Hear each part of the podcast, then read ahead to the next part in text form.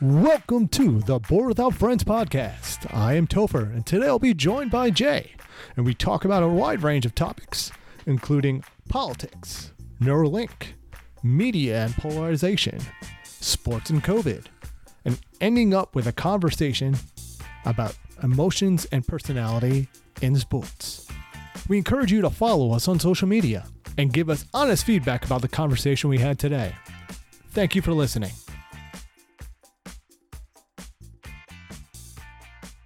What's good, Jay? What's up, Chris? Pretty good. I am playing a little handicap today. Last night was very enjoyable. I drank a little more than I should, but it was the first time I've had a party with a couple friends in some time, so it felt very good. So wait, what was your drink of choice? Is the real question. What were you drinking? Oh man, old me would have laughed at me. I was drinking Okay. Trulias, man, all night, just guzzling them. Why are you doing that? I find that beer just bloats me and makes me feel crappy. When I wake up the next day after drinking beers, I'm like, Ugh. I feel like hungover and stuff like that. But truly, Yeah, is like- I feel great the next day. No, I, I hear that. I think beer is. I'll, I'll drink craft beer here and there, like IPAs, but like I won't drink like the basic, like you know, Pabst Blue. Obviously, that's, that's not out here, but Tiger beer and all this stuff. That's pretty much like parallel to like Budweiser in America. So in general, health wise, beer it's just carbs. It's just not. It's not fun. And it just gets Exactly. you bloated. Exactly. And for me, right, like I've just been drinking like wine, hard liquor, uh, and I think that's pretty much it. Like, I, of course, like I'll drink some Japanese whiskey, uh, some gin, tequila. Tequila is dangerous though. For, any for anyone that knows, like tequila is like a Filipino's worst enemy. And then like if you're Vietnamese, it's Hennessy. So it's dangerous stuff. It's dangerous stuff. So uh, if, if, if I if I ever have a wedding, especially if you or if you go to a Filipino wedding, somehow like tequila or Hennessy ends up on the dance floor. so I really don't know how that happened. People either drink tequila or have a story of why they no longer drink tequila. I actually had, but, but isn't Patron like a Yeah. So Patron, Patron's a form of tequila, right? yeah, it's like for clubbing, it's a solid, almost high shelf quality for for clubbing purposes. It's not like super nice if like you were to go to connoisseurs, but it's not cheap stuff. Yeah. So for my birthday last year, uh, 35th birthday, my friend got a bottle of tequila, and uh, I was drinking from the bottle. I'm not joking. I was taking shots from the bottle. Um, and the next day, dude, I was bloated. Like it was bad. Like I drank a bit too much that night. And mind you know, like what you saying about beer. If you drink too much tequila, oh jeez, it's like the worst. Like my stomach was killing me that day. I was supposed to fly to Hong Kong that weekend, and that was like the worst birthday weekend uh, ever, probably. That was my fault. I didn't get angry at anybody. That was I, like I blame myself. That was me being an idiot. Like I took ownership on that. I'm like, whatever. I'll just you know delay my flight for another time. This is my fault. I'm the idiot. My bad. So Yeah, I hear you. And that's where you get the drinking straight up alcohol. I deliberately mix everything now, just pure volume, so I won't get irresponsible. And then I want to, what would Cool. you mix it with? By the way. ah, right now, I don't know why, but I just mix everything with Diet Dr. Pepper. I, again, I just got on the, I got away from all the, uh, all the carbs. So I did that like a year or two ago. I lost a good amount of weight. Worked great for me. And one of the things was you go to parties, you wind up having just 2,000 calories of beers because you're trying to drink this, or you put a mixer in there, you're putting actual Coke in there. It's like you wind up getting all these carbs and, and calories in just one night drinking. I can cut it to like barely any if I just use a sugar free alternative or something like that. So that's what I've been doing. It's working well. I can still get drunk, but I, I could do it efficiently and not really have to burn off too much the next day.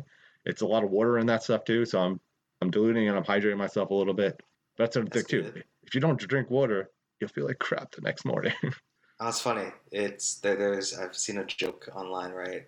When you're when you're younger, like around like 18, the drink of choice is like usually beer. When you're 25, wine or something, and then when you're like 30, 40, the drink of choice is usually water.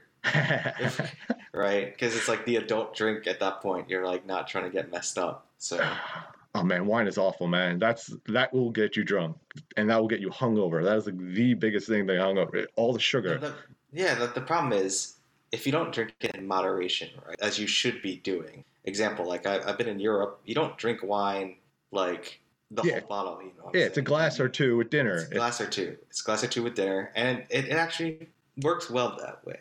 But some people, for whatever reason, they go freaking crazy, dude. Like, why are you downing a whole bottle of wine just because? Just because, or you just want to get drunk? Like, that's like the worst thing. Like, I'm not no wino, first off, but I would rather have the wine go with like a meal instead of just getting drunk off wine. That doesn't make sense to me. Yeah, I hear you. you. You pair it with something like, what is the point of splurging? And you're taking too much of a good thing, and it just winds up being. It doesn't matter what you drink. After two drinks, you're really not savoring the intricacies of how good this wine is. It's like, no, you're just getting drunk at this point. There's no reason for you to be drinking expensive wine after a glass or two. Your, your taste buds are, are basically neutered at that point. Yeah. So the get together yesterday, how is that? How did that work out, especially with the pandemic going on? Like, how? What, what, Yeah. What were you doing, man? Yeah, we've been experimenting of ways to do it effectively. First off, it was all outside. Okay. We we were it actually started out as a fishing trip. We didn't catch anything, so I don't know if it's technically fishing or not. But we sat with poles in the water for hours. So if you call that fishing, we did it. Then we met back up at someone's apartment. We had outside. We barbecued, and again, we were just staying reasonably far away from each other, talking. By the way, how many people were there with you? Uh, we had like I think six of our Oh, friends. interesting. I'm trying That's to think cool. it was. Maybe got up to seven. But yeah, we were trying, keeping far enough away and yelling at people if they got too close. You know, just giving them a hard time, not like actually yelling at them. And you know, but Yeah. Do you get? Do your friends get weird? Like, if you get too close, like, how does that work over there right now? our friends are not Like weren't too weird with it, but it was also you had people who were drinking too, so you can t- tend to care less when you're drinking. so in the beginning, I think people are a lot more nervous, and then as they got drunk, they forgot about things, and uh, some of us are like, be a little mindful of it. I know you you don't mean any harm, but you know, just chastising them for breaking the social distance. Yeah, I mean, it's very interesting, especially like social behaviors. If you're studying like that right now, the fact that there are some people that are paranoid, and I mean, reasonably so. There are people that like immunocompromised that are writing like, on Twitter or on social media or whatever. They got sick. The symptoms lasted for 30 minutes, and they're pretty much yelling at people like, "Stop being selfish. Uh, you're killing everyone else." And like, I haven't recovered, right? Versus some people that are like, well, you know, I'm just gonna go out and whatever happens, happens. And there's pretty much other people are just like, well, I'm just gonna just hide, stay inside, and let the world, you know, do its thing. So, uh, like, and it's also curious, like how people, you know, physically interact with each other right now, right? Because people aren't high fiving, they ain't, they aren't hugging, they aren't like doing any of these things. So I'm, I'm curious, like, how are you, how are you dealing with that? Yeah, that's definitely different too. I'm someone who I always give someone a handshake when I see them or a high five or something. We always do that. So now it's I meet someone I'm like, oh hi, waving from a distance. We're not doing the the elbow bump thing, but I'm sure that'll be a thing in the future. My wife is a huge hugger, so she's always wanted to be affectionate and hug people, and you know she likes to break ball. She'll she'll poke you or push you or something, you know, in a, in a playful way, not never actually moving you or hurting you, but just you know getting you out of your head or just trying to liven up the the day. But yeah, we uh, there was definitely people there who were a lot more tense in the beginning, and there's a couple people that were really sheltered and really worried about catching something. And we were telling them, if you don't feel comfortable, don't come. We are not any peer pressure to someone. We're not saying, oh, really come out, you make it too big of a list. No, no. Do you feel any reservations, do not come. I do not want you to uh, Yeah. be negative at the party. I also don't want if something happens, you can blame us. Like this is your choice. We gave you no peer pressure whatsoever. You made the choice. Yeah, and I think what with you know me being in Singapore, uh, we are getting just getting out of like the phase two. So phase one, uh, I'll explain this to people that are listening. So phase one, they locked down all of Singapore. We we could go out for like grocery shopping and, and like essential stuff, right? But we couldn't like you know go to restaurants. We couldn't go out and hang out with people. So now we're in phase two where we can go out, we can go to restaurants, we can dine out, we can drink, but it's a limit of five people. So we can't like, uh, you know, invite six people or seven people. Uh, but there are ways to work around it. So if there's like a couple that lives together, you can invite five people. So it's seven people. That that that's okay apparently. or if you have roommates in that house, right, you can still invite five people. So depending on how many people are in your house, with roommate wise, you can have like a party, right? So you can still have those get-togethers, but there are people here that are actually social distancing uh, folks. So people are wearing these red colors, and um, I think they work with the government or or the Health and Safety Commission here, and they actually supervise people of like staying like distance away if you're sitting in a restaurant or if you're sitting outside waiting to get into a store, they're they're actually encouraging people to be away from each other, which is probably like a cultural difference from obviously America, right? Because you know you tell them to do something, and then for like a official or something, they'll probably get pissed for whatever reason. Yeah. Which Taking my freedom. Yeah, taking your freedom. I can't breathe underneath a mask, which I don't know. That that makes no sense to me. I just it's bizarre, Chris. Like the whole like America thinks that being required to wear a mask is a what? Not like a right or God? It's like not normal to wear a mask or something.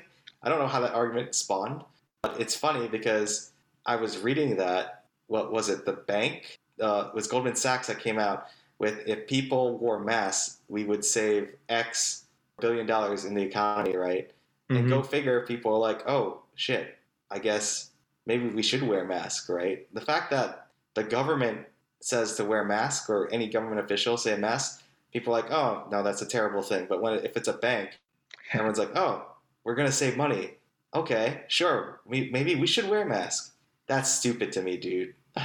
I don't think too many people got their mind changed from Goldman Sachs, but yeah, I saw that. It's good that they're doing it because they're getting in the way of all those Wall Street capitalists that are saying, no, no, no, we can't afford to let the economy fail. We need to take the risk and accept the risks. In Singapore, you were saying that they have red masks to indicate uh, this person is an official somewhere. Maybe there should be a system where we have uh, accepted colors of masks, where someone who is immunocompromised and or someone who identifies themselves as someone who's more susceptible, and they're stating that I have a mask, but I'm also uncomfortable with the situation. So just be more mindful of my space around this person. While other people are like, I don't really care. Maybe there should be different degrees. Like maybe we should encourage people who are immunocompromised to wear red masks so we know let's be extra careful around them. There's a legitimate reason. We can help people take the amount of risks that they should be taking. Mm, yeah, but I'm not sure how you would change that culture around Mhm. America in general, right? Because everyone, for whatever reason, takes everything to the nth degree. So you're, you're for some reason, if we tell people to wear masks, it's we're taking away their God-given right to breathe.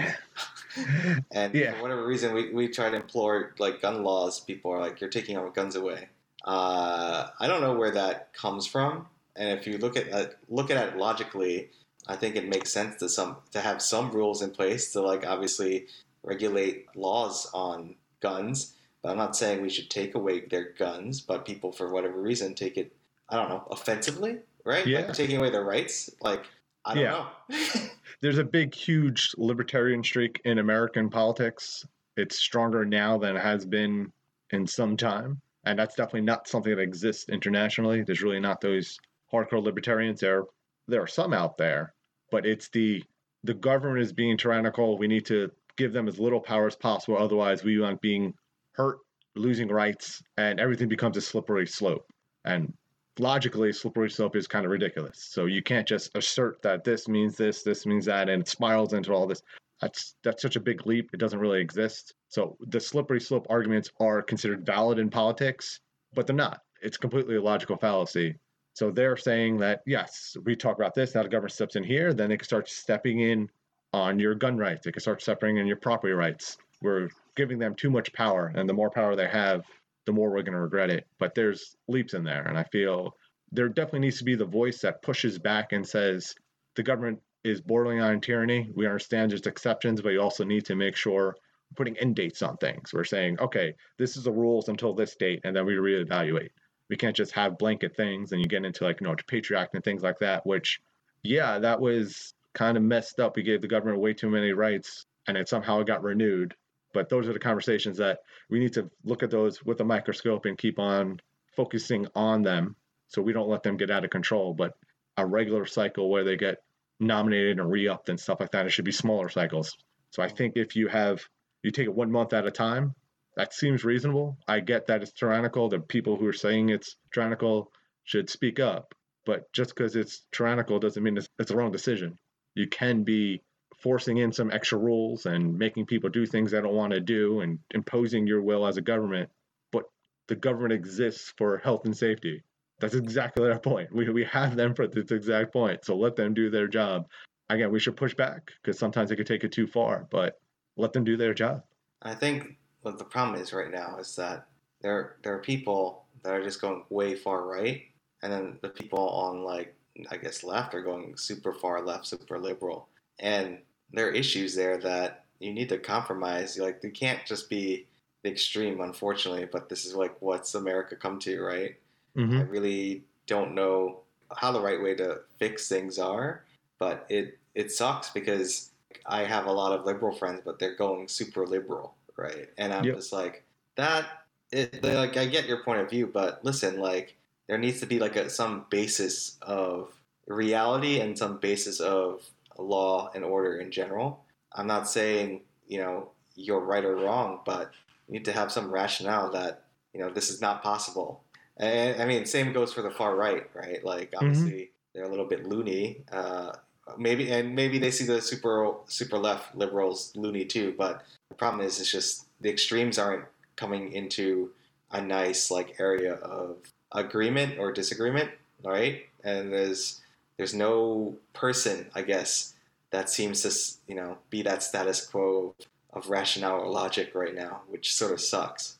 Yeah, it's a sales and political tactic that's been corrosive. It it is effective though. So what the idea is you say something that's so far left or so far right that people are like, "Oh, that's ridiculous." So then you come back a month later with something that's a little more towards the center and say, "Oh, well, that sounds reasonable in comparison to that ridiculous idea you had over there."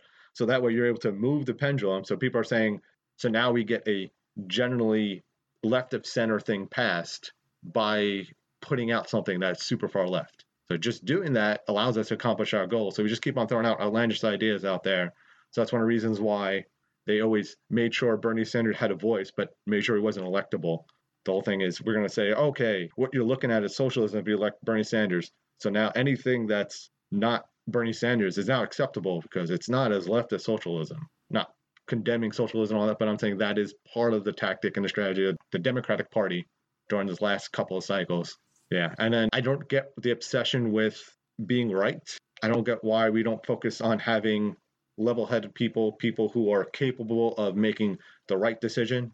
Maybe they lean a little left of center or right of center, but they're capable of going across the line. We don't we have to have someone who before something happens, I know exactly how they're going to decide because this is what the party would say.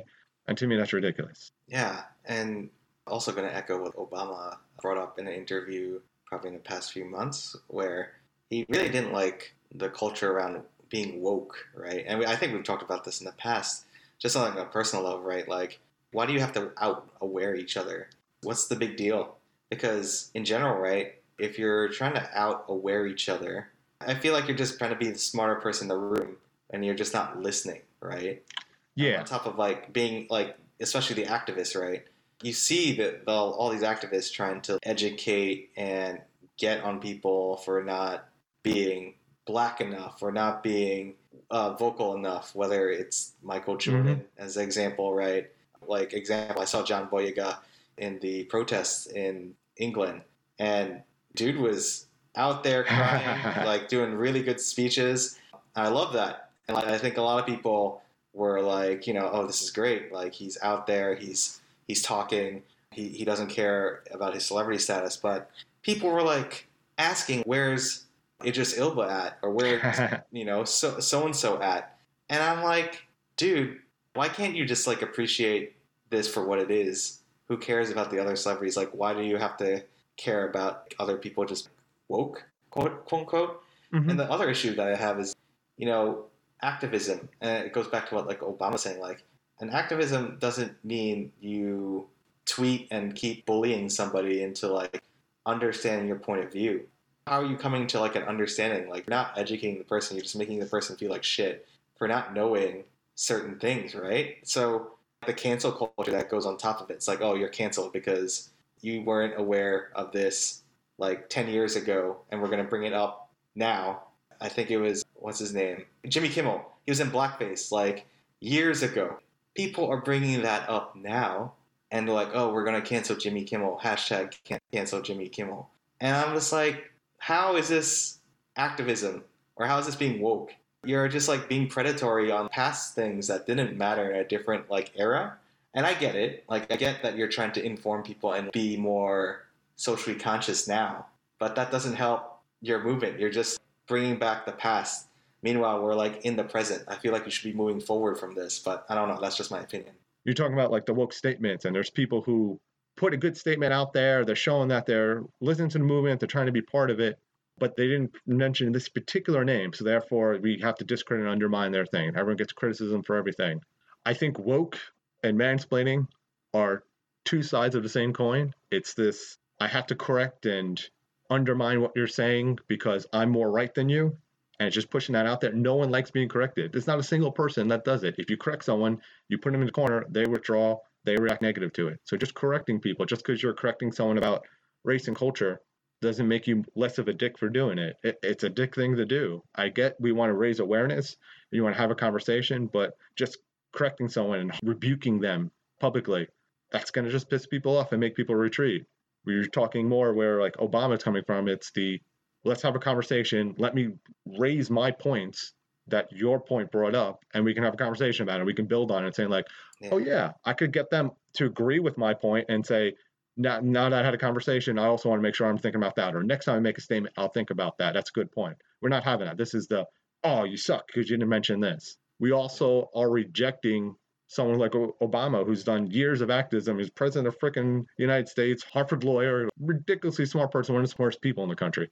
And then now this random woke woketivist is smarter and knows better than Obama. If someone that credentials and clearly a smart man, we should be listening to him. We should be respecting what they have to say. He's also a person of color. He's experienced racism. He was president of the United States during a very decisive Republican Party that's still existing today. So he was the highest black official, and we're saying how racist America is now. He was seeing a lot of racism. He probably has as much experience as anyone. He grew up in a biracial family. You're going to have people in your family that are acting racist to you. You're going to be in white neighborhoods and you're a lonely black person. You're going to see a lot of racism. So I think he has more personal experience racism than the vast majority of people out there. He has a lot of insights in it, and he's learned to work with those people despite how many negative things have happened to him.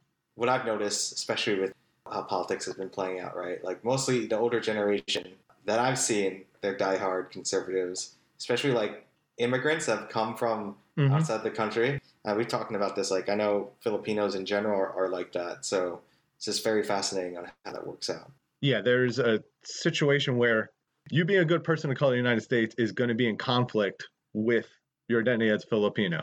It's the same as Latin folks as well, right? Yep. It's a lot of that. Yeah, you get into places where you're a conservative by nature. There's a, a big Christianity focus in your culture. This can also be a conflict in Black society as well, depending how Christian your upbringing is. Christian and conservative go hand in hand. You're saying that it it's a conservative mentality. I'm not saying that's bad, but we're talking about conservative personality traits versus conservative politics. There's a difference there. Views on traditional marriage and stuff like that, where it's not necessarily coming from the I hate gay people. Most of them have never interacted with them. They just aren't allowed to exist in their community.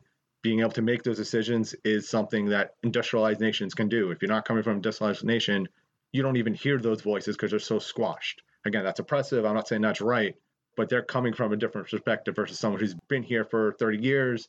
They've seen and interacted with gay people since the 70s. They've known they existed, they're in the news, they're part of their society. So it's a lot easier for them to accept it. But someone just coming over, they're going to have bad opinions of homosexuality just because they haven't interacted with it. That's not right, right. but they'll they'll get there. Right. The next generation of kids usually gets there. Usually, your social conservative views get weeded out over generations especially for recent immigrants. And and we've had conversation too about how someone who is a first generation immigrant from even Europe to classify them as white seems disingenuous. They may have white skin, but they're not culturally white. White, white, black, person of color, these are experiences that they cannot relate to. So yes, uh, there is privilege and all that kind of stuff, but there's a difference between being raised in that privilege in context of the United States versus being raised somewhere completely different. If they come from a place that is also completely white, they have a privilege in that particular country, but to just conflate them and mush them all together, like we have a friend who is he's Irish, but his, his mother is like off the boat, like really she grew up there. She has no ill will towards anyone. They're very nice, welcoming people. But his exposure to to black people was completely non-existent. There's no hate in his heart, but he never had the experiences, so may have come off ignorant at first. I don't think there's any hate in their heart, but they're ignorant because they didn't choose to self-isolate. They grew up in Ireland. There's not black people in Ireland, so when they come over here, they have to get those experiences. There's a big difference between you choosing to do something versus you being just not exposed to it because it just wasn't reality where you were. That often takes generations. So judging someone as soon as they come to the country for how conservative they are and they're not on the movement, it's is a little weird and disheartening. And you talked also about Latins that there are Catholic and Christianity is a big thing. Uh, that's part of it. That's a core of their upbringing. And there's really a big secular part of the woke movement is very secular. They're not trying to support Christian and all that stuff. They usually dismiss them as being too conservative. But this is their starting point. They've been Christian for decades and decades, decades. They don't have the ability to just turn on it. If they turn on Christianity, they're turning on their only family in the country. They're turning on their history, their culture. It's part of their upbringing. Uh, so then uh, I want to get into a stupid topic. What, what, what stupid topic do you want to bring up? I think I want to talk about Neuralink. Does that sound good to you? Oh, no. Why? Why do you want to talk about this? This is so. Oh God. Okay, let's let's talk. Jeez. so Jay, Okay. have you been, have you been listening to Elon Musk? He's been no, talking. I, I refuse. I refuse to listen to him now because he's crazy now. So, I I feel like his wife has made him crazier. Ah. Well, okay. So why do you want to talk about Neuralink? I think Neuralink is amazing and borderline a conspiracy theory. I do not know. I know he's saying it's so simple and it's going to happen within our lifetime. It's going to happen within like 10 years, I think he's saying. But everything in his mind happens within 10 years. I would. hasn't been wrong, which is I know this whole thing. It's it's been working out too, but it may not work out to the exact degree he's talking about. But it it's still happening. So how much do you know about Neuralink? Oh, I know what it's about, dude. You can download any skill, and then you could pretty much learn it, do it. Yeah, it's, like roughly the Matrix kind of thing. But he was Yeah. saying some even crazier stuff like he can cure blindness, he can cure uh, hearing things, No. he can make you wind up Oh, losing no. weight by messing with your hormone levels. It's like he can say you can do everything. I have a feeling where this conversation is going. He was also saying that you could do a hard reset of your mind. You could say, I just witnessed a murder. Let me refresh back to a day ago where I didn't ha- that murder didn't happen to me. All right. So, what, what's the point of this conversation? I love how hesitant you are to talk about this. Would you be interested in getting Neuralink? um, I don't know. I think there's some issues I have. First off, if I'm going to learn something, there must be something happening to my mind that if this gets adjusted or I'm learning it, there's something happening to my brain that probably going to be lost in the translation of data. And the scary part is, I'm sure he's already testing this on humans. So there's no way that you know so they're probably testing and probably seeing like the effects of what's happening right now with Mhm. people, and and that's the scary part. I think I heard they were doing it like comatose people or people who are like Yeah. About to get taken off of life support. And it's like, if you want, we can try it. It can't hurt. But uh, yeah, And that's, I mean, okay. Well, first off, the Chinese are already doing this, so let me just say this. I mean, I think it's okay depending on perspective. I know people out there are like, oh, that's that's against humanity, blah blah blah. Like, dude, you know how many times people have tested on like humans? They're not just using animals; they they tested on humans too. So let's like let's get that conversation out of the way. Yeah. Because this dude is definitely testing on humans. um, for me, I'm just like thinking about the effects that could happen after the fact, like when I get connected and neuralinked in general, right? whether it's you know I lose memory, do I gain someone else's memory? Is there some like crazy thing that will be uploaded into my mind? Will it be an AI that takes over my body? like, what if it's the wrong chip that goes into my head and I act like a velociraptor, right? Like, what, that just or like or act like a freaking 28 days later zombie, right? Oh, That's man. definitely possible. that could reset you, right? In theory. Yeah. yeah, in theory, it could reset you. It could actually turn you into like you know back into like this primal state of a human being. um, if if your brain, I mean, I don't know what what the studies are right now, but uh, I'm sure there's some precautions, and he'll probably have to be clear about that, or maybe he won't be, but who knows? But at this point, I'm glad that he's testing on things, but I'm not happy that I don't know. I, I have questions about testing on comatose people. Do it for the good of things. That that's what I'm saying. Like if if a person is scared of like you know gun battles or like they're shell shocked because of a bomb, test it on, on those folks. See what happens. I feel like that might be his next step, to be honest, uh, because I'm sure the military would pay a lot for just that, right? Yeah, I'm Uh, sure that testing might be already happening and that we don't know about. But it, get the ethical, of, did you sign up and you're getting forced to do it versus do you have the option in it? And then, yeah, if it can help with post traumatic stress disorder, if you can just like rewire a couple of synapses or, or clear out that memory. And I- I guess that's what, if you could clear out a traumatic memory, is that a defining characteristic you need? Or do we want to just make sure people have copacetic lives? There's so many ethical questions. There Wow. are.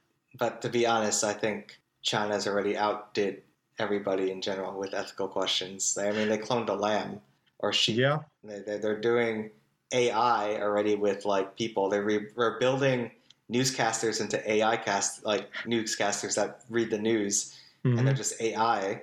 And then with deepfakes, right, that's coming. So, I mean, to be honest, I think we're at this point in the world where I don't think we should be questioning the ethicalness of anything.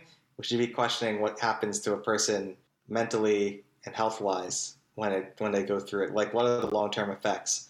Uh, because I mean, I feel like there's some benefits to it in general. Like, if I want to become a pro ninja, like Ninja Warrior, I could do that. That'd be freaking dope. Like, uh, I'll be like jumping everywhere like Spider Man, throwing ninja stars at you.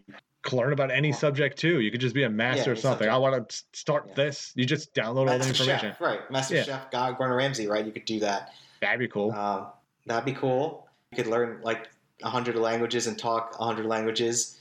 Uh, I mean, there's so many opportunities for some cool things to happen. It's just in general, right? What what does it do to the person's mind and body? You're more worried about the side effects of your mental health versus the advantages that maybe uh, it might be putting you in an unfair advantage or the spiraling out of control. You could do all these things and pe- people become like super, super, superhumans. Are you more worried about? I mean, The I mean, superhuman honest, part- dude. I mean, there's already superhumans out there, and you don't need Neuralink. Come on, man. Like, LeBron James is a superhuman, bro. he is a freak. LeBron James is a superhuman. In a great way. Like, uh, so probably Tom Brady's up there too. It's just like they exist, dude. And I'm sure there's some military people are superhumans too. It's just like this the, the ethical questions out of the way. I'm just more worried about the mental health because I, I feel like I would probably do it uh, if I was like older, like maybe 70. Like I would love to get my memory back if I was 70 or 80, just to like maybe see again or Mhm. you know move move freely again or learn how to walk again depending on my state right but what does that do to me at age 70 ver- like versus someone that's age 20 like what are the effects of this technology that happens to their brain and their men- mentality at that point? Like does this last forever these these side effects? Mhm. does do, does does this data stay with me forever or does it just disappear? Do i need to keep getting a dose like drugs? Like that that's the scary part right? Like Yeah. it could be like heroin almost where you're just injecting yourself with all this stuff and you need it every day and I think we both work in tech, so we know how buggy software is. so it's like Yeah. there's always going to be some sort of issue with it. I think one of the big things that's going to want to happen is you're going to get dementia patients where like they're literally just completely lost. They literally just can't move their own body. So Mm. get them to agree to something where we can try to refire SNAPs. They're saying that could there's very promising thoughts about how this may be able to fix dementia. Again, that's all speculation. I don't think anyone's done this. I think there are tests happening that we don't know about, and they might be looking at some of the stuff that's been happening in China. but he is way too confident and he's not released anything that about what's actually been done yet. But he's very confident about what's possible and a little too confident for me. Like he has to some crazy government of Chinese research, in my opinion. Yeah, and I think the scary part is like also uh, for anyone that's been through some psychosis, like there could be also like the voices in your head, right, that may come out of it too. There's a lot Yeah. of mental health things that could definitely happen. I can see Yeah. in general, right, and it's that's the scary part. But that being said, which Neuralink data would you like to upload? Give me your top three, and I'll go I, I'm trying to think what I would want to know or do. do, or, or do.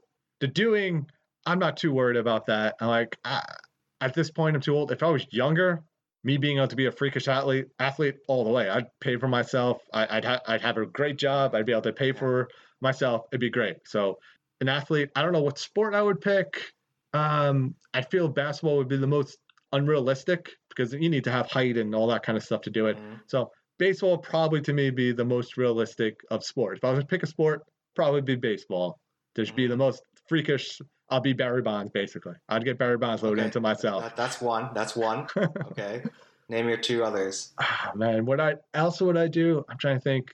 I would want to be someone who can be very charismatic. I think I'm good at it, but I'm not amazing at it. So you don't think you're good at being charismatic? no, I think I'm good at it, but I think I could be better. Like someone Okay. uh, just be able to get uh, the personality of that. I, I don't know how that works. Like I don't want my personality wiped. I still want to be me. A Mm. physical thing to me is very tangible. And like, okay, I can either hit a curveball, I can't. That has nothing to do with my ability to, you know, talk to people and be my past history and my past memories. But to be charismatic, I feel like that that will rely on your past experiences. So I don't know. Maybe I would probably try to avoid personality traits on second thought. So I think it would be something tangible or something that's specific knowledge on a particular subject. I'm trying to think any knowledge I, I would particularly want. Becoming like Warren Buffett, where I just know how to magically invest and be that kind of stuff, that kind of knowledge. I. Interesting. So you, you so you got two. So I, I wouldn't want to be that. Like I don't know what to be. Trying. don't want to be that. I don't think I'd care that much about it. But you you want to be like Barry Bonds. You want to be even more. I think charismatic. that to me, I all I want to do is connect with people and touch with people and have good relationships. That that's to me the most important how thing. How charismatic are we talking about? Are we talking about Martin Luther charismatic or Obama's charismatic, but I don't know if I want that. I don't think the exact person I want. I'd go with the stand-up. Oh, stand-up comedians are damaged so much, but it'd be nice to be someone who's that funny. like Chappelle? I think more Kevin Hart because Okay. Kevin Hart to me is ridiculously likable. Chappelle, he's smart and he's hysterically funny. Probably one of the the funniest, if not the funniest person ever. Okay. But I think everyone loves Kevin Hart. Kevin Hart is he knows how to win a room over better than Chappelle does. okay, that's fair. So That's like fair. I, I think he's the most charismatic comedian, kind of thing like that. Just being someone who's like could really control a room. I think he might be one of the best. okay, so that that's two skills. Name one last one. Oh man, Come on, man. I, I'm trying to think what other skills I would care about. Like I, I- as I said, I want to make a, a living doing something I would I would enjoy. I want to be well liked. Uh, is there any? I, I wish I could fly, but that's not humanly possible, so I can't get that. Well, you could be an aviation pilot. nah, that's boring. I don't care about that. That's science doing it. Okay, anything else I'd want to do? Yeah. What What is on your list? Maybe you can inspire me. For me, in general, I think I want the skill to talk and understand all languages in the world. All right. You want the Yeah. Babel fish?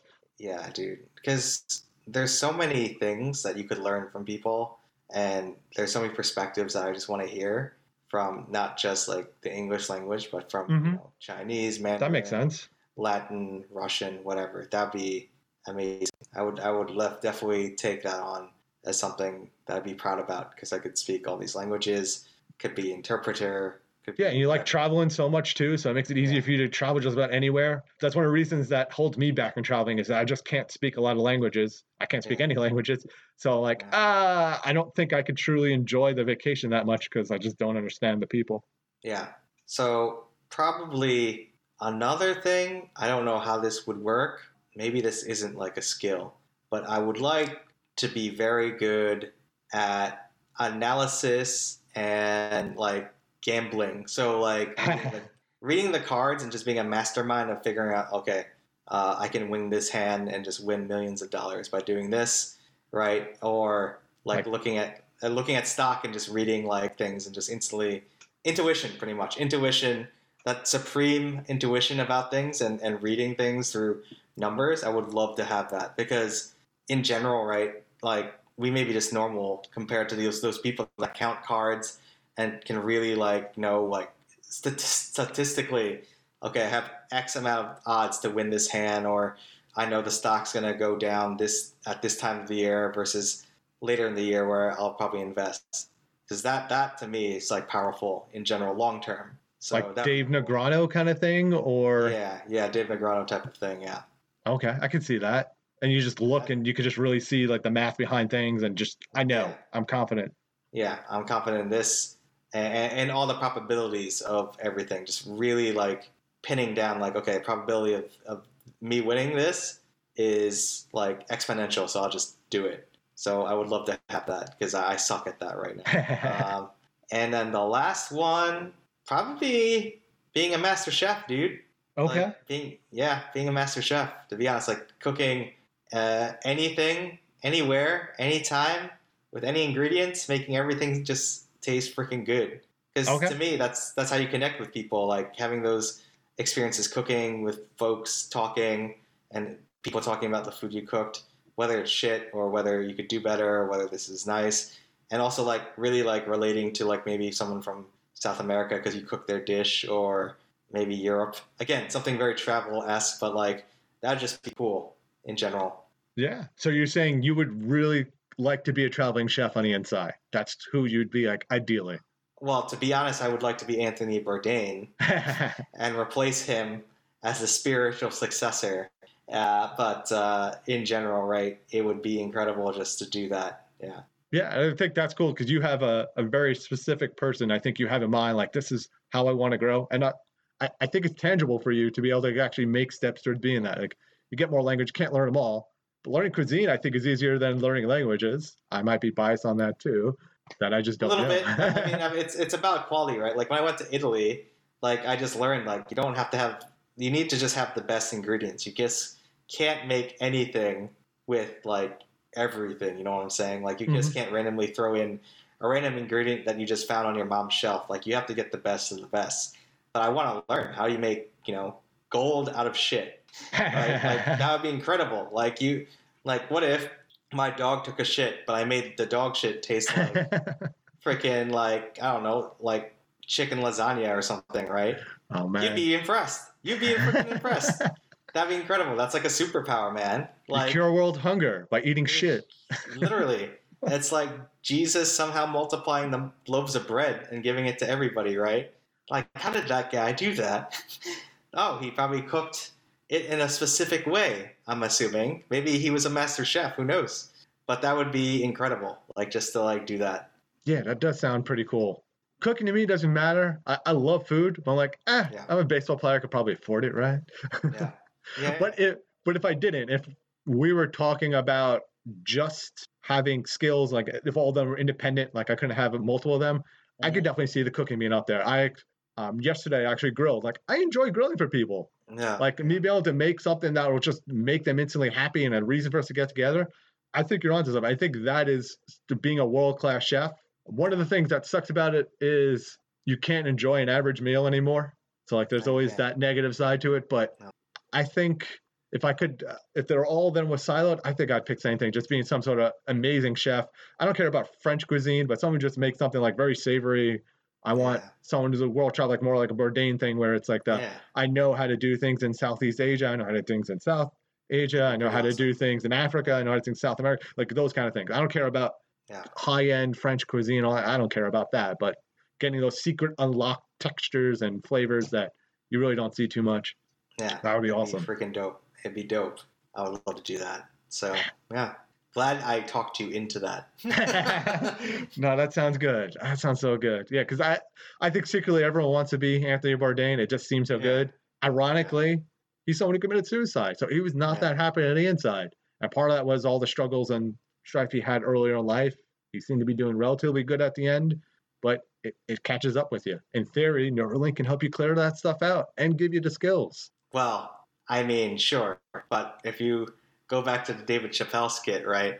He had a friend that went to law school, got married, the they got divorced, that girl took everything, and this guy ended up working at a Foot Locker as a manager, and he's like 40, has like two kids, has nothing. But it never occurred to him to kill himself. it's like he never pulled like an Anthony Bourdain. So in general, I wonder what spirits are were haunting Mr. Bourdain at the Mhm. time. So regardless, like Anthony Bourdain had the best job in the world, but this dude, Chappelle's friend, didn't even think about killing himself.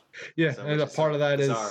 like I said, uh, uh, we've gone through our personal struggles. So I think of all my experience I had now, I, I don't think I, I would, but if I had all the experiences, maybe I would. I, I, I can't say I didn't Right. live in his shoes. But yeah, I hear you. You're saying like I don't think him touring around the world and having great cuisine is what caused him to commit suicide. No. Uh, It's all the stuff, all the bags before there.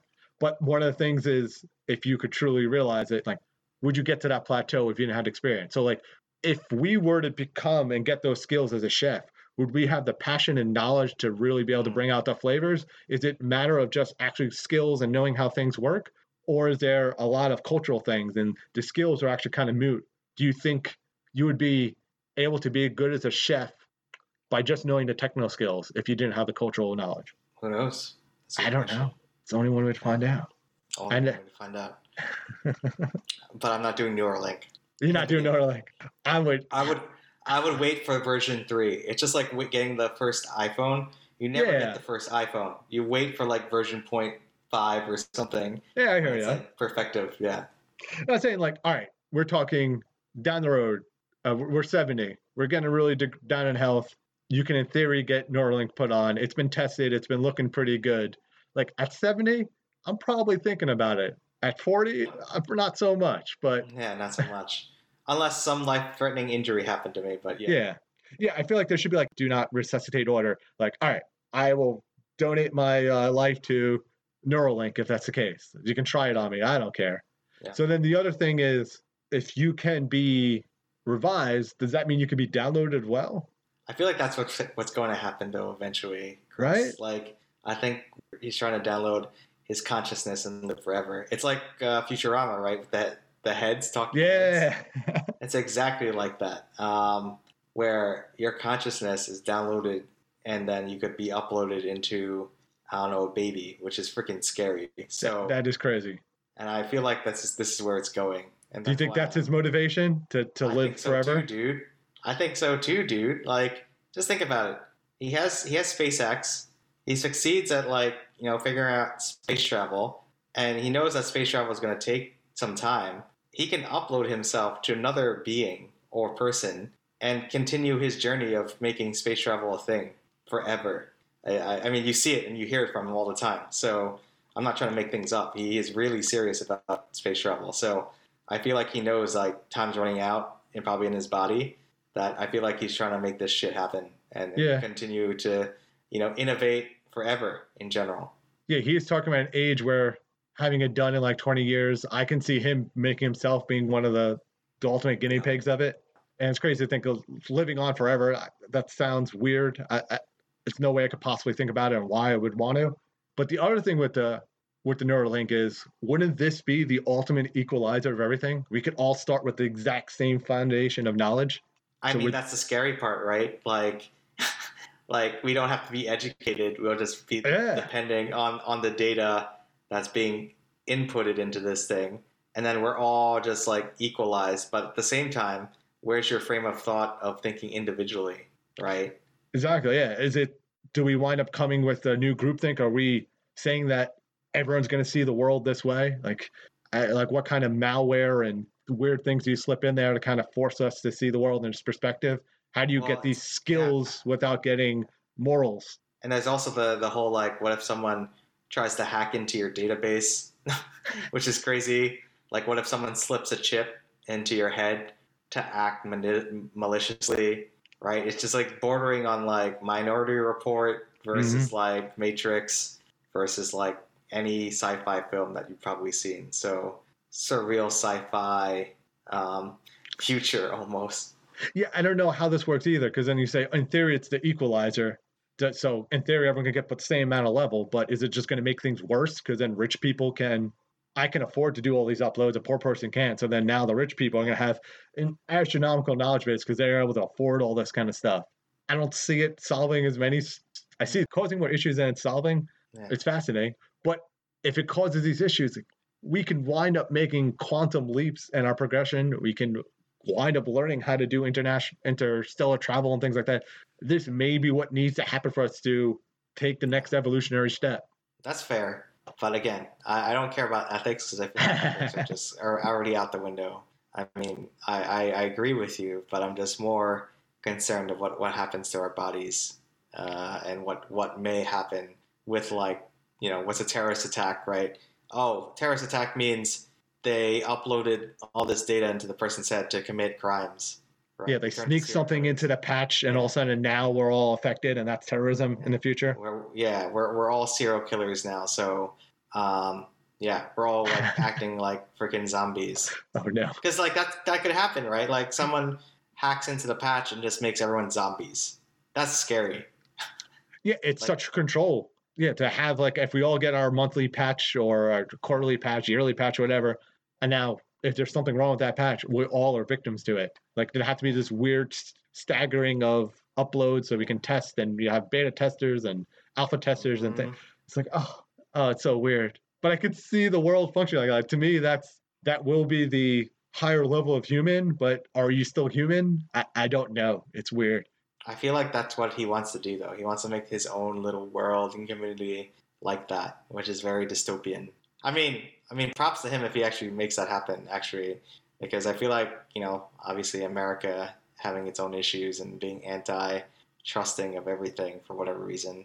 Like, I feel like there are people just wanting that. I feel well. I I can't say much, but I feel like the areas in the world that are like that are definitely in areas that I have lived in.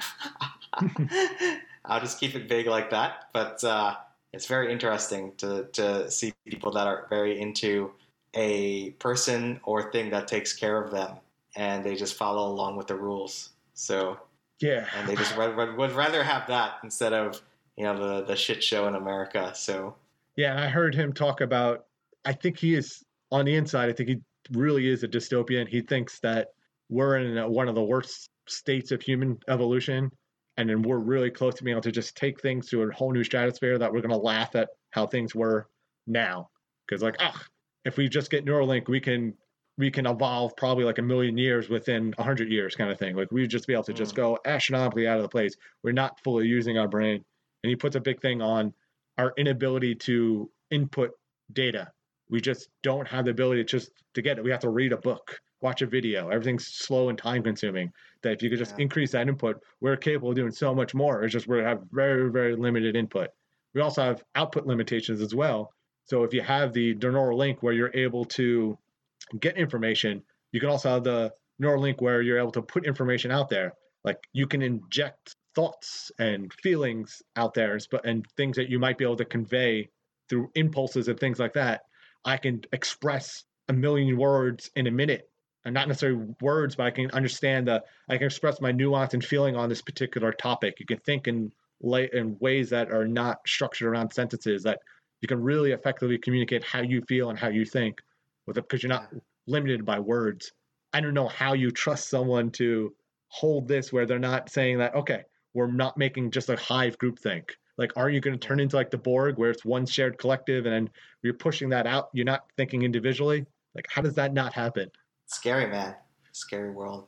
It's scary, but so interesting. Like, are we just being so egocentrical saying that if we were thinking about humanity, we would just do this? We'd read all the books, we'd figure out what is the best path. We wouldn't have questions and debates. Maybe you deliberately make streaming paths where we have someone who is more analytical, someone who's more artistic, someone's more Mm. impulsive. Like maybe you have these representative builds, but uh, it gets so weird. It's scary, but interesting. And I think it's the future, man. I don't I, I unfortunately do think it's the future, but there's so many health risks involved. to me like you're worried about the health risks. I'm worried about the the moral and I don't get how we don't make a hive mind. I don't care about that. I think morals are going to go out the window soon. So I- I- I think that's what I'm getting my head around too, is saying that yeah, we're acting like moral morals in the context of who we are right now, and this is peanuts. Like, why would we worry about the morals now when we could just evolve a million years? Like, why would we hold back evolution like that? Valuing what we have now while just ignoring the potential. Like that seems like a mistake too. We're gonna need to get out of world at some point. We're gonna have to get out of the solar system at some point. We need to get there. It sounds like Neuralink will be available. We need. It might be one of those things like, yeah, the asteroid's coming. We're gonna fuck it. We're gonna turn on Neuralink. We need to figure out a way out to do it, and this is gonna be the best way to do it. We just put a bunch of people in and crazy computing. But also at the same time, if we have Neuralink and uh, we're able to get some personalities in, maybe we don't need to upload people. Maybe we can just get a profile of a human brain, put that in a computer, and then we could just have them think for millions of years and and get that across. Oh, like that's, maybe just, that's just that's just scary. That's like some HAL three thousand crap. shit, it is, but like maybe it makes more sense for us to let computers be humans and just live a million life cycles, and we learn from that like stuff. Matrix. That's such the Matrix. we just turn people into batteries. We're here just to serve the computers who make decisions for us. Thanks, Chris. I want to have nightmares about this. Great. That's what I'm here for. I'm here to make sure you can't sleep at night. Hold your Thank hold your you. pillow tight. I'm glad you went kicking and screaming into the Neuralink conversation. You did a good job with it. Change gears a little bit. I just saw like protests in Seattle where these poor people were crossing the street and pe- this guy just drove into two women. They like obviously one suffered like life serious uh, injuries versus the other one, which is a critical condition. We're seeing so much violent imagery on social media or, or television. How did this happen? Like we're we're so uh, like engrossed by how violent things are, yet if you start seeing someone go down on somebody in a movie or they're like naked and they show like part of a woman's breast or maybe show like a guy's penis people are going to get offended right? Mhm. and it's weird in this world that we're living in that we're just seeing all these acts of violence as oh yeah this is what should be newsworthy yet we're offended by the other things like sexual acts. Like you know you've seen those typical movies where they don't show a couple getting it on. They'll just show like part of it Yeah. happening right? But there's some weird disconnect that i'm seeing.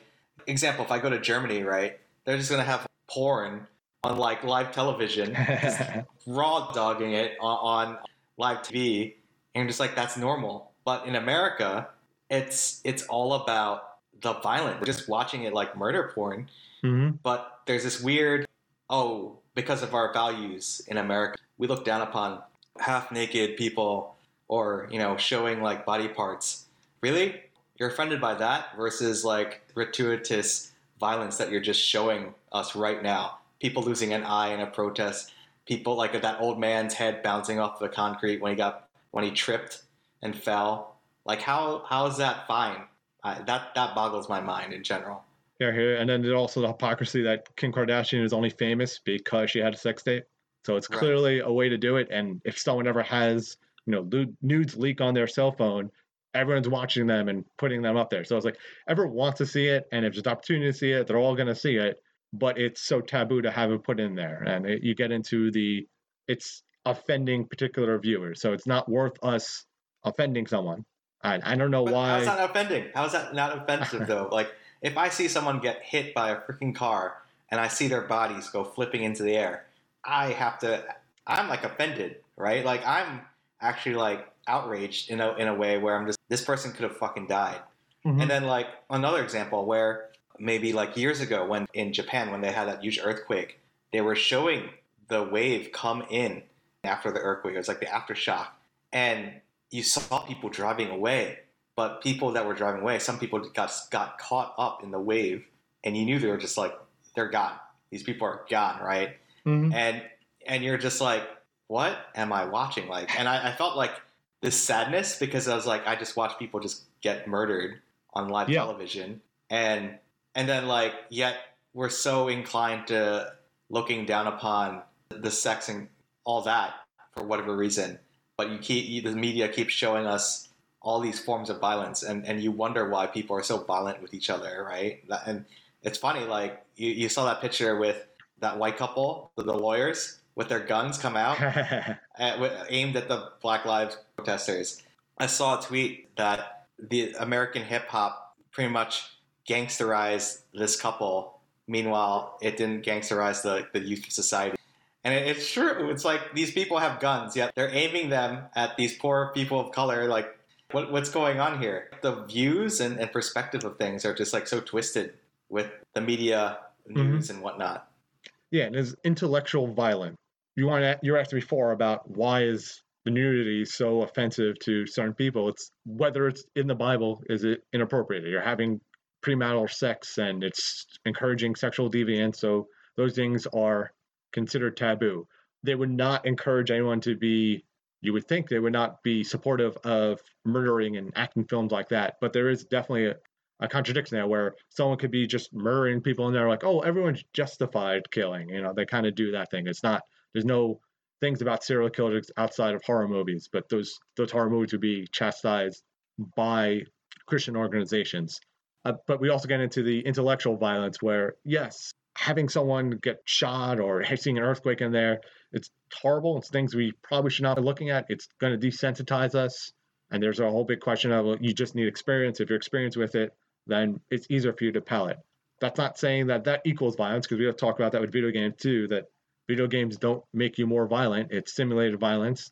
I don't know if seeing live recordings of actual events would be different, but I wouldn't necessarily suggest that seeing a bunch of violent images is going to make you violent. But we also get intellectual violence in the sense that we are always rebuking people and we need to see this one person upstage someone the you know someone destroy someone on youtube where we're saying that uh, this person just got attacked verbally and then that's what we glorify all the news you know on cnn fox news it's all these stories where someone is just one-upping someone or oh look at me i just made this big grandstand thing i made this statement i really showed them oh look at that i taught them a lesson and why is that glorified too that's violent too we're saying that we need to just rebuke and we're enforcing that we should always be rebuke people and tell them that they're wrong, they're wrong, they're wrong, wrong. You're not winning any anyone over that way. We're becoming more divided.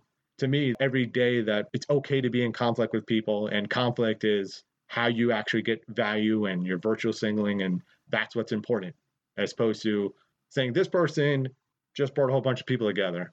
Everyone says, "Oh yeah, I heard about that guy who got a bunch of people to leave the Ku Klux Klan." But that guy doesn't have a TV show. That guy's we're not having that story go out there. There's not a movie based on that. To me, that's the kind of thing that we should be looking at. These people who had these crazy successes of overcoming some amazing obstacles to learn how to do these things. We still have all our white savior movies, but we don't have these movies where it's people coming in there and showing you that I'm a man of integrity. Even though you hate me, you can still respect me. And then uh, we're not teaching people to respect people. We're teaching people to disrespect people respect is how you get equality. You need to see the person as someone like you. And we're just always disrespecting and putting distance. We're saying we're nothing alike. You're that person. There's bad qualities about you. I see bad qualities every time I look at you versus someone saying, we have this in common. We both care. And now we need to work to get a solution. That's not the conversation happening.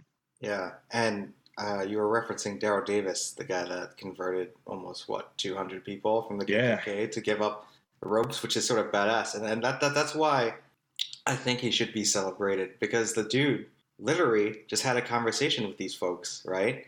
Mm-hmm. And he would pretty much talk about, in general, like why why are you racist against against me, right? And these people would tell him like, oh, black people would have like a smaller brain, they're inferior, right?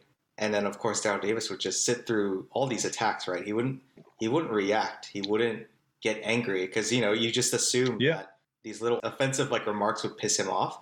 He just stayed cool, calm, and just kept talking and talking and just being rational with these folks. And like, I forget who he met, but it was a KKK leader that he asked him, like, can you point out where you reference in the Bible black people are inferior? Because KKK, they claim that black people are inferior through the Bible. And he couldn't, he, he didn't do it. He couldn't find it in the Bible, right? Because it just says all men are created equal in general. So to me, yeah, it was nice for him to like actually do that, Daryl Davis, that is, and have this conversation. And that's not being woke, that's just being civil mm-hmm. in general. And it goes back to the conversation we had about Obama. Like, you have to go through that. You have to just stay cool and calm and not react because the moment you react, that's when things get heated in general. We still want to get away from the whole thing of why does every black person have to be the cool, calm person? Why do they have to always be, why have to spend 30, 40 years being the person not offended by things? So they're snapping back now, and I get that. it doesn't unify things. So it's it's that weird part where it's a double-edged sword. No matter what they do, they're somehow they're betraying themselves or they're betraying their race. It, it's a really terrible situation to be in. I have to defend myself or I have to swallow it in hopes that I can convert you. Why do you have to take that abuse? And Yeah. I think that that's unfortunately what everyone is doing right now. To, to move forward away from this conversation, speaking of people that brought people together to make things happen, are you happy that baseball is coming back? I don't think baseball's coming back. I still think there's going to be a so? protest. I think there's going to be. Protests? Yeah, I think there's going to be some striking going on. Why? Why? Why do you think that? It's such a situation where they're they're coming back to doing spring training, but they're doing in good faith. But I don't know if there's going to be a big random spread. I don't know how the audience is going to work out. I just still don't see why players want to accept that salary. I think they want to show the good faith effort of showing up to training camp like we're ready. You just got to figure out the deal. So we're giving time frame to to pay us, but I'm still thinking don't- bad things are going to happen. Really? What about the NBA? Uh, NBA, I think, is a lot more realistic because it's a very small roster, and also you can wind up just going like straight to the playoffs or something like that. Mm. So, you, and there are some teams that don't even have to play because they're just so terrible. Why make them play more games? And you make a ton of money by doing the playoffs. So I, that to me was the best idea: to go straight to the playoffs. We can quarantine eight to twelve people and just make that work still. And it's only going to be for like a month or two while the playoffs happen, and it's not too unreasonable. But baseball, you're talking about months and months and months, games every single day. I think the owners are going to have regrets that they're not going to be making the kind of money to be viable. And the players are saying, why does it always need to benefit you? This situation sucks, but why does the players have to suffer? You took risks. Business shouldn't be guaranteed. It's too good of a deal to own a professional team. Why do we need to cater to you still? Isn't the players' deal up next year too? That was my understanding of it. So, like, I don't get why you do it. If it was me, I'd be all about just not showing up. Like, why are we doing this? Why don't we just strike now, get a deal going forward? Or uh, if they really do address the long term deal, maybe I'll play this year saying that, okay, we'll do this. We'll make it very lucrative for you going forward. We'll give you the percentage you want, but you need to suck it up this one season. Like, I, I can understand that, but I don't think that conversation is happening. Yeah, I mean, it's very interesting just to see the differences of how commissioners are reacting to it, right? Because everyone loves Adam Silver. Personally, I think Adam Silver is like probably the best commissioner in all sports right now because he's just he's very logical, he's rational, he's going with the flow in, the right way. He's being very he's being the middleman, talking to both sides, not trying to push agenda, but he, he's willing to be progressive about stuff, right? Whether it's through the All Star game and doing it the way where they just end up just finishing the game and, and hitting what the scoring limit just to win the game, which is pretty cool, versus uh, you know having that bubble in Disney World and trying to make it happen. And he even admitted, right? You know, I can't 100% say that the season will be stopped again, but we're going to try. And I, I think that's commendable, to be honest, because at least you're trying. At least you're like, he's pretty cool with letting players, hey, if you don't want to come, if you feel uncomfortable, if you're immunocompromised, like stay at home. And of course, like if you feel uncomfortable with not like not having your family near you, yeah, don't come. Yeah, and I think part of it is there's always players who have a big identity, so he gets a lot of help from the players in here. Yeah, They can take the heat, and then he can say, once they make their stance, they make their stance pretty clearly, and then he listens to them and, and echoes it and puts a little spin on it and makes it so, all right, I'm respecting what the players say, and I compromise. Maybe I didn't compromise to the exact same level they wanted me to, but I got to some level. It's a lot harder in other sports with bigger rosters where it gets lost in a mix. And also, the fan base is a lot more progressive in general, so they're more accepting of these changes. You get baseball. Mm-hmm. Baseball is historically conservative. They are very resistant to change. People do not want it to change, so it's it's always going to be this fight of if anything's new, you're betraying the legacy. Baseball has the whole big. It's all about history books. It's all about numbers. yeah, NBA is really not the case. Even though like their Hall of Fame, like people make a joke that the NBA Hall of Fame's a joke. Like there's all these people in there who are barely even that good. It's so loose that it's really not sacred in the same way that like a baseball, it's the best of the best. There's been so many players with so many stats that you can really can make these pretty good measurements. Yes, they're not perfect, but you can really compare players, and it's a lot harder to do in the NBA. And they factor into historical significance and stuff like that. And then with football, right? I think football, I feel like it's just very corporate. uh, like on, on the extreme end a little bit. Although Yeah. I think that's slightly changing. Um, I hope. Yeah, I'm Uh, very curious to see what's going to happen. This, I think there's going to be a lot of protests, people wearing things and breaking rules and accepting the fines. I think it's going to be a, a train wreck for football. Uh, yeah, and they're talking about making masks that are COVID safe. So you're like, oh well, they're wearing their helmet, so they're gonna have to wear their helmet all day. I just feel like I think a lot of NFL players they always call this out in interviews. They always want to be like the NBA in general, and I don't think that's gonna Mhm. that's gonna happen. To to be honest, because I think you just have a majority, you know, the majority stakeholders in NFL, predominantly old white people, right? Uh, uh, Yeah, the owners are white. They don't have to deal with African Americans. All the higher up people in football are still white. There really aren't coaches and GMs that are black. And basketball, a lot of ex players are supported. Basketball does the best job of bringing players in. And since basketball players are overwhelmingly black, you can see them represented pretty well. Football, not so much. And I'm convinced that it's just all going to blow up, man. I think it's going to be terrible this year. There's going to be all sorts of strife. Yeah. Well, I think people aren't going to just strike. They're just def- definitely going to bring in that whole like Black Lives Matter movement, especially with like all those players that spoke spoken up, like Pat Mahomes and whatnot. It's going to be very interesting on how that plays out. Um, though I'm I'm very I'm I'm actually pleasantly surprised about like uh, soccer. That that's actually happening in the Europe right now. They're like they're actually playing games in empty stadiums. I'm not sure if you've seen, but they've, they've been putting like plushy dolls in, in, in, as like the crowd. Uh, they're they're getting folks to engage via Zoom, so they actually have fans join in via Zoom, and they they highlight them on the gigantic Mhm. scoreboard, which is awesome. And the same could be said about Korean and Japanese baseball, right? They also don't play in crowds; they actually put plushies in the crowd too. This is very interesting. Like it's working out for different countries, and why why do you think why do you think that is? So it's cool they're listing other leagues. Baseball, I think, is going to be the least likely to list in other leagues. Football, again, there's, there's a right way and a wrong way to do it. So I don't think they're going to be as open to it. I can't see them doing it without getting the fans. Uh, people are already protesting about, uh, I got, I have to pay for games and talking about shortened season. It's going to get weird. I, I don't think American sports going to be as receptive.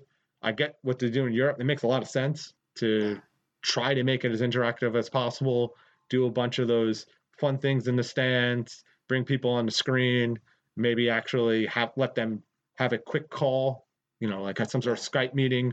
They've been filtering crowd noise actually into the the gameplay, which obviously changes everything, right? So yeah, it's fascinating. Yeah, and they said in the UFC they did not have any crowd noise that it was like really weird and they were saying that mm. the corners were yelling at their fighters and saying watch out for this watch out for that so the, the opponent is hearing it usually there's enough deafening noise that you can't really catch it so then their corner is countering so like there's this little chess match going on because they're hearing each other's feedback and what feedback you want to give and maybe now you're going to get into metagaming of great. feedback I think It's cool. That's awesome. Yeah. To be honest, I think that just makes the fight even better. Uh, I think that just makes it more enjoyable because you hear all the, the calls that are happening behind the scenes that you do, usually don't hear about, right? Yeah, for sure. And it'd be cool just to get that kind of stuff. Like, I don't know why we're so obsessed with commentators just boringly talking about things. Hearing the corner, that would be pretty cool. I know they're going to be raw and cursing, but they do a lot of stuff with the documentaries afterwards. Like, I'm not a big fan of boxing, but they used to do those HBO documentaries on it and just showing you the work that went behind it, some of the stuff that's being said during the scenes. It'd be really good to get insight. That's kind of stuff that really lets you get a deep understanding of the of the sport. So I want to ask you something. Did you see the article talking about how baseball's having a profanity problem? No, I didn't see that. So one of the things with the Mets last year was LFGM was the thing. You used to always LGM was a thing. Let's go Mets. Let's go Mets. It's kind of like a, a thing going on for for decades. But then Mhm. Pete Alonso comes in. He's like, "Let's fucking go Mets," because let's bring energy in, excitement in, and then Wow, now like the, the most New Yorker thing. exactly. So Yeah. everyone was about it. You see like all this uh, LFGM going everywhere, selling everywhere. Yeah. It became a new thing. It was like a thing. I've even said it colloquially to people. It's it's a quick like oh, okay, adds a little more fun to it. And they're saying, well, we have the profanity problem. Players are taking these liberties, not being respectful of the game. That's the same kind of bullcrap you always hear in baseball. So, Yeah. do you feel this is an issue that we need to be more reserved, or do we need to embrace this kind of cursing, more edgier personalities? I mean, that's the problem with baseball, though. They don't like personalities that stand out, right? If you had like more personalities like a Bryce Harper, because Bryce Harper was pretty outspoken, right? But like Mhm. uh, the fact that people came down on him because he's like, "Oh, that's a clown question, bro." Like, like why would you come down on him? He's showing his personality. First off, in general, like baseball doesn't embrace types like that for whatever reason. They like the well-spoken, like Derek Jeter types. Uh, Aaron, Aaron Judge is actually a little bit like that too, which is surprising to me. Uh, but it's just it's very strange that why would you be so conservative when you need stars in a struggling sport? Like I, I think it's struggling in general because what viewership was down by, by a lot last year too, right? Like viewership's been been going down too, and like people haven't been going to the games in general. yeah. Uh, it's just you, you need people to speak up and be stars. I don't get it. Yeah, I think there's a legitimate fear that basketball might be able to catch up to baseball. And You like don't think said, it's catched up though? You don't think it's I- it's up? not it's not there yet, but it's getting there.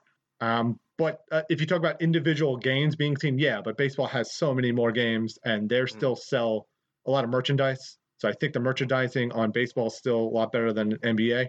But yeah, I hear you. Like those clubhouse, they're together for 162 games, man. There's got to be hilarious, ridiculous things happening behind the scenes Yeah. all the time. We never see any of that. Like Yeah.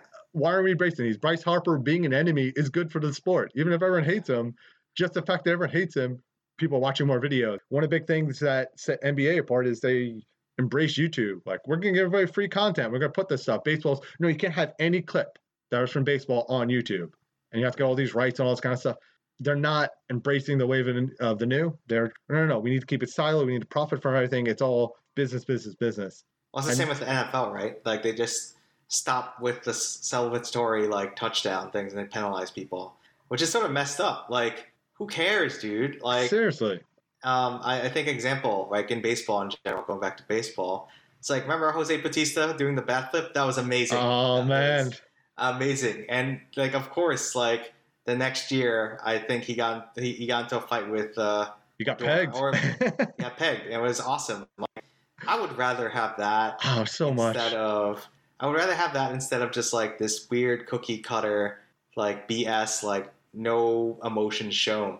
You need more of that. You need more people like that. An example like if Mike Trout started like being more flamboyant and more charismatic like that, oh dude, for sure, I'd, I'd want to see more of that in general, right? Because Mhm. Mike Trout's just very he's very chill. He's very fan friendly. I've seen interviews with him and, he, and how he interacts with kids. It's awesome. He's a good guy. I like him a lot actually.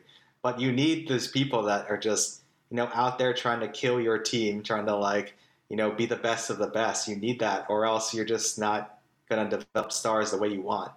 Derek Jeter is the ideal person, and it's boring as fuck. No one wants to be see Derek Jeter all the time. Yeah, so as a leader, we respect him, but I was also in a day of newspapers. Now we're in a day of videos. We want someone who's entertaining. Mike Trout doesn't want to be that, and that's fine. He's so good at his job. Why are we going to try to force him to be entertainer as well? Just, just the pitchers in baseball are also ridiculous, eccentric characters. Like there's so many Yeah. things that we could be seeing. Yeah, Uh, and uh, the bat flips. That bat flip of Jose Bautista is the funniest thing. It just has a question mark. It's like even he's surprised how badass he fl- he flipped that bat. yeah. oh, it's so good, and it's like let It's people so do it. If someone flips the bat while they're running the bases and the ball doesn't get over, they're gonna laugh that so fucking hard. Yeah.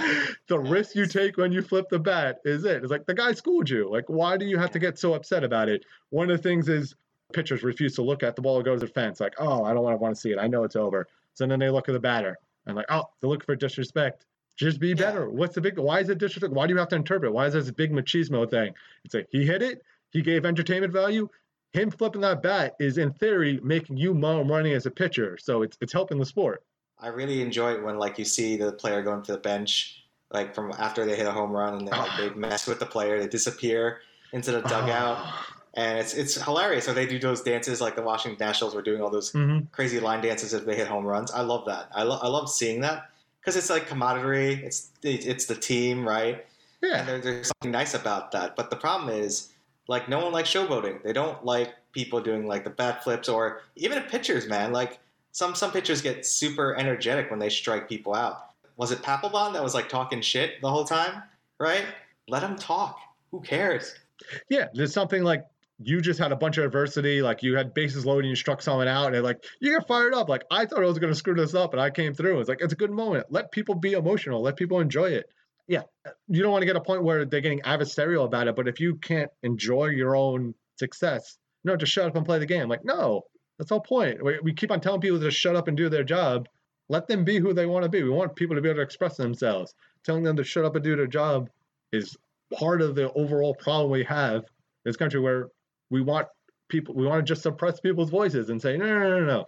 everything's good just just be quiet you'll make your money i'll make my money doesn't matter if that person's making more money no, no just you got something so just be quiet and be happy no no no let people be who they want to be if they have entertainment value in them let them express it I mean, we're too focused on making everything corporate that it winds up being boring we wind up having uneventful lives football Yeah. what relaxed a little bit on those celebrations. They used to be, oh no, you can't have any teams in it.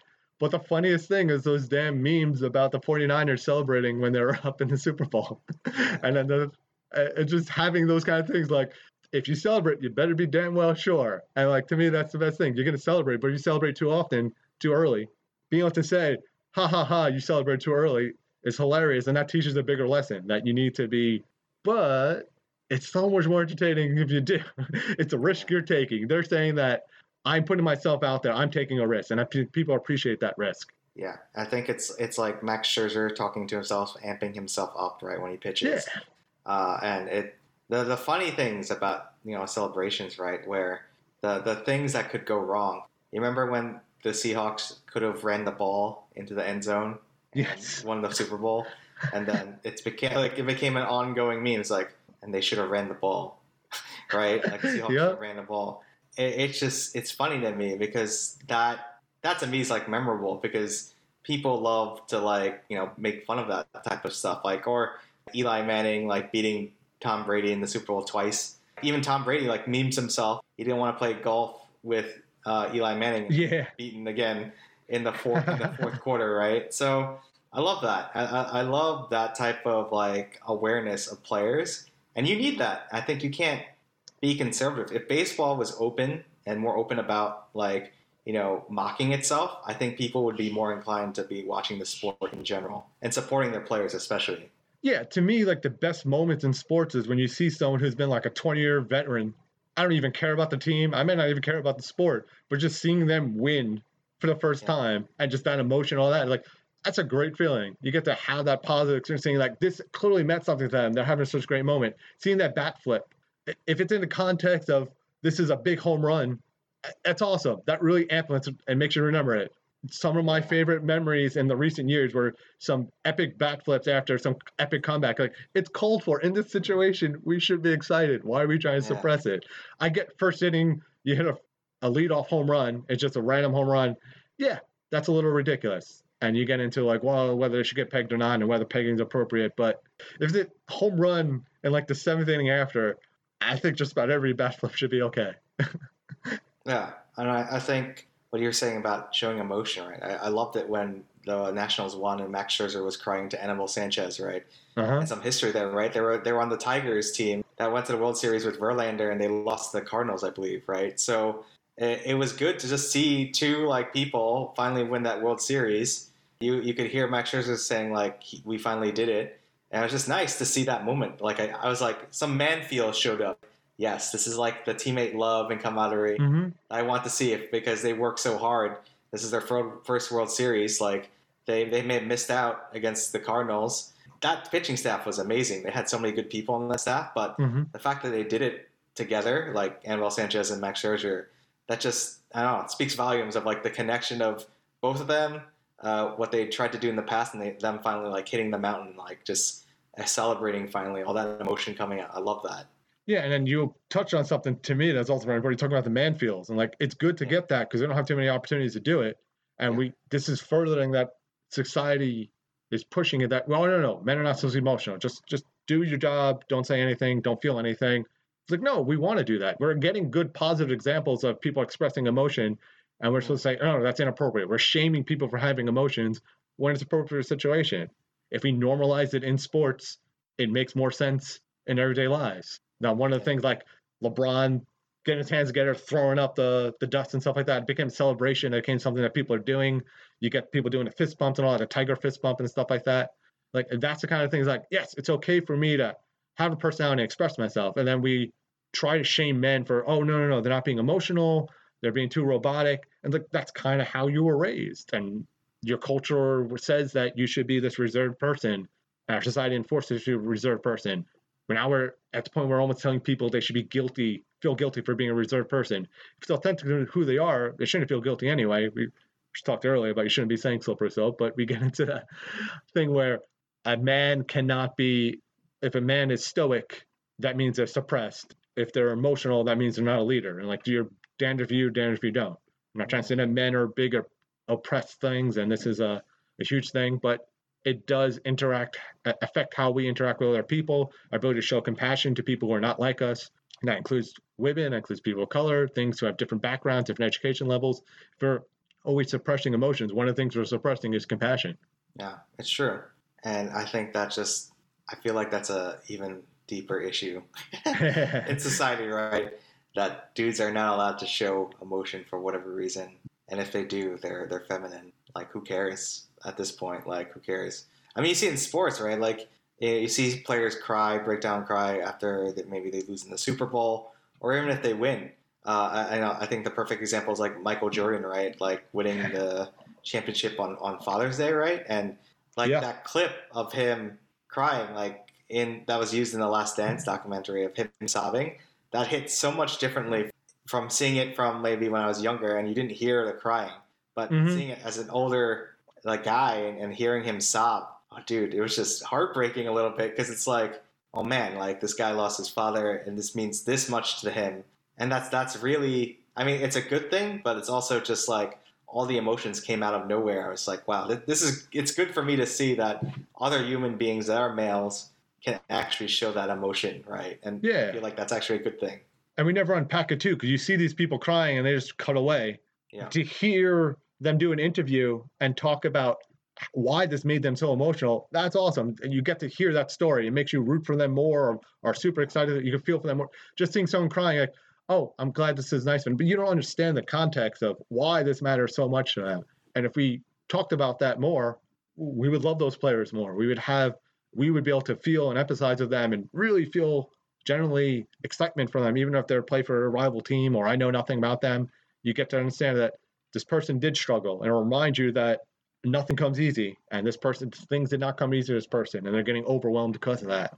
That's awesome. We should be cherishing those moments. Instead of just shaming them and understand what led you to this point that allowed you to get that kind of emotion. One of the things i always say is if the mets finally win a world series they've struggled. They've really not had too much of a chance too many times. They went to world series twice. Hmm. Both times they got kind of blown out but being able to have that experience and this big build up to it that's going to affect me the most of any sports memory I ever had. I saw the Giants one, like that was cool and all that, but they were kind of good when I was younger. Like they were, it wasn't a surprise. But that long, torturous wait, that's what makes it emotional. That there was a build up to this, and you get that cathartic experience. That, that's just going to be awesome. Yeah, it's like the Chicago Cubs finally winning the World Series. Yeah, so many people were crying in the crowd, right? And that was to me, that's beautiful. Like for sure, that's like seeing a city finally win the championship. Oh man, that's that's awesome. Like, the Red like Sox almost, winning was my favorite time, yeah. man. Just seeing that really? happen. Wow. Yeah, that, that's my favorite. I don't like that memory. So that's my favorite one. I was full-hearted Red Sox fan at the point. Part of it was just because I didn't like the Yankees, but the fact they came all the way back and just seeing these people, just this has been like their lifelong dream. Uh, that's awesome. We should be able to enjoy and share those moments with people instead of suppressing them. Boston deserves misery. I don't care about the Red Sox. they deserve to cry. They deserve everything, all the hell that comes on them. Oh man, I don't, I don't care about the Red Sox. I feel the same way about Philadelphia. Good. I'm glad. I'm glad that you feel something so so much hatred. Uh, so, oh, so you, you feel this about just Philadelphia, the baseball team, or Philadelphia, the city? Personally, I actually like Philadelphia a lot. I feel like it's it's in New York that you have a the ability to actually take it all in. mm. It's a it's a big city, but it's not too big. Uh, it's got a good yeah. population, but people are still very New York-ish. So I like the city a whole. Yeah, I like the city a whole lot. But the sports teams just grew up being a rivalry. One of the things is just yelling back and forth at Philly fans as a kid was hilarious. Huh. The Philadelphia Eagles, we had these. Ter- I'm a Giants fan. They had these terrible matches where Yeah. somehow the Philadelphia always wind up getting these ridiculous, improbable wins against the Giants. It happened over and over again. So Oh yeah, the, the miracle at the Meadowlands, of course. yeah, right? exactly. One and two. The. That was the worst. That was the second worst. one hurt me a lot more, where DeSean Jackson returned that punt. Like, oh my god. How does that happen? oh, it was so um, ridiculous. Yeah, I think I feel that even though like I'm not like a true Yankees fan, I just hate Boston. Anything Boston, whether it's the Bruins, the Celtics, the uh, the Red Sox, I just I don't I don't like anything Yeah. from Boston. I'm with you at that at this point, but the first one I was happy for them, and part of that was just because the Yankees were so good. I was looking forward to them being dethroned. That's fair. That's fair. I just I just never cared about the Red Sox winning, to be honest. Like seeing the Cubs win, that, that was good. Seeing Kansas City Royals win, that was awesome. Of course, like seeing the Giants win when I was living in San Francisco, that was amazing. Just them reeling off wins because they, I mean, they never really won anything with Barry Bonds until Yeah, like after the fact, which is awesome. So seeing true teams, teams that were put together that were like good players but not so great players win championships is like so that's why I guess I don't they didn't really like the Red Sox because they had like what David Ortiz, Manny Ramirez at that point. Oh, man. So it's just like whatever. Who cares? love Manny. Like- Manny was one of my favorites. That's one of the reasons I liked him so much. And he had Pedro Martinez, the best Yeah. pitcher of our generation. I think he's better than Greg Maddux, but that's a whole nother thing. yeah, in general, right? I would rather see teams like that win. Uh, if there's any other city I don't like right now, I'm not happy with Oklahoma City because I, I was a big Seattle SuperSonics fan, so Uh, I'm upset about that. So like, f you, Oklahoma City. Only two cities that I really don't like. Maybe Miami. Like I never like Miami Heat, obviously because like you know New York Knicks thing, right? Uh, never like Miami. Oh man, those those games are so good, and the, Yeah. the Pacers and so. Miami and the Knicks. Oh, that's another the team. That's another city. I'll never root for anyone from Indiana. When I see photos of Reggie Miller, I still have this Yeah. hatred of him. I'm like, oh, but I love him too because he was such an idiot. Not not an idiot, such an asshole. He gloated. He did it. He was such a jerk, and it's like. I mean, I love In that, though. retrospect, exactly, Yeah, I love it. Awesome. Yeah. At the time, I could not stand him more. So hear him. He was such. He was a, one of the best shit talkers of all time, and it's like, oh, Yeah. I mean, I'm sure people felt that way about like John Starks, right? Because I think we're both like semi Knicks fans, struggling Knicks fans going through adversity, right? I feel people felt that about like John Starks, Charles Oakley, and Anthony Mason because they were just grimy, like really get down to dirt players in general, right? I think a lot of people hated Charles Oakley because he was Yeah. he was a basic lagoon at that point. He was pretty close to it. Uh, I mean, I love that. I love goons, dude. Especially if they're they're on my favorite team. Oh yeah, I love goons. He's supposed to have one of the highest basketball IQs like ever, but he was not nearly as physically talented as some other people. So he was extra physical. Ah, and you need that. You need that, in, especially in basketball. So I really don't like how it's gotten less physical, but I mean that's another story. So yeah. they were not that good, but that was the whole point. They're all just like that window where Jordan was not in the league was my favorite memories of basketball. yeah, I think it's because any team could have won at that point. Exactly. What the Rockets won twice when Jordan was out of the league. I mean, when he came back, Jordan was still adjusting, right? And I think the Orlando Magic made it into the finals, and they Mhm. got schooled by uh, Hakeem Olajuwon. Uh, and that that was like Jordan's first year back, so I, I forgive him for that. But the year before, the that was the only time the Knicks could have won, and they they messed up in that game. Yeah. Yeah, I still have flashbacks of Patrick Ewing trying to do that finger roll and just not going in. I'm like, no. It's like that was the only way they could have won the championship. Oh, It's, it's upsetting. oh it's so, just so disappointing. But Why they were would good you want- memories. Yeah, Why, they're good memories, but it's just very, it's very upsetting. That whole whole part. All right. Have a good day, everyone. Thanks for listening. If you have anything you'd like us to talk or any good feedback, feel free to hit us up.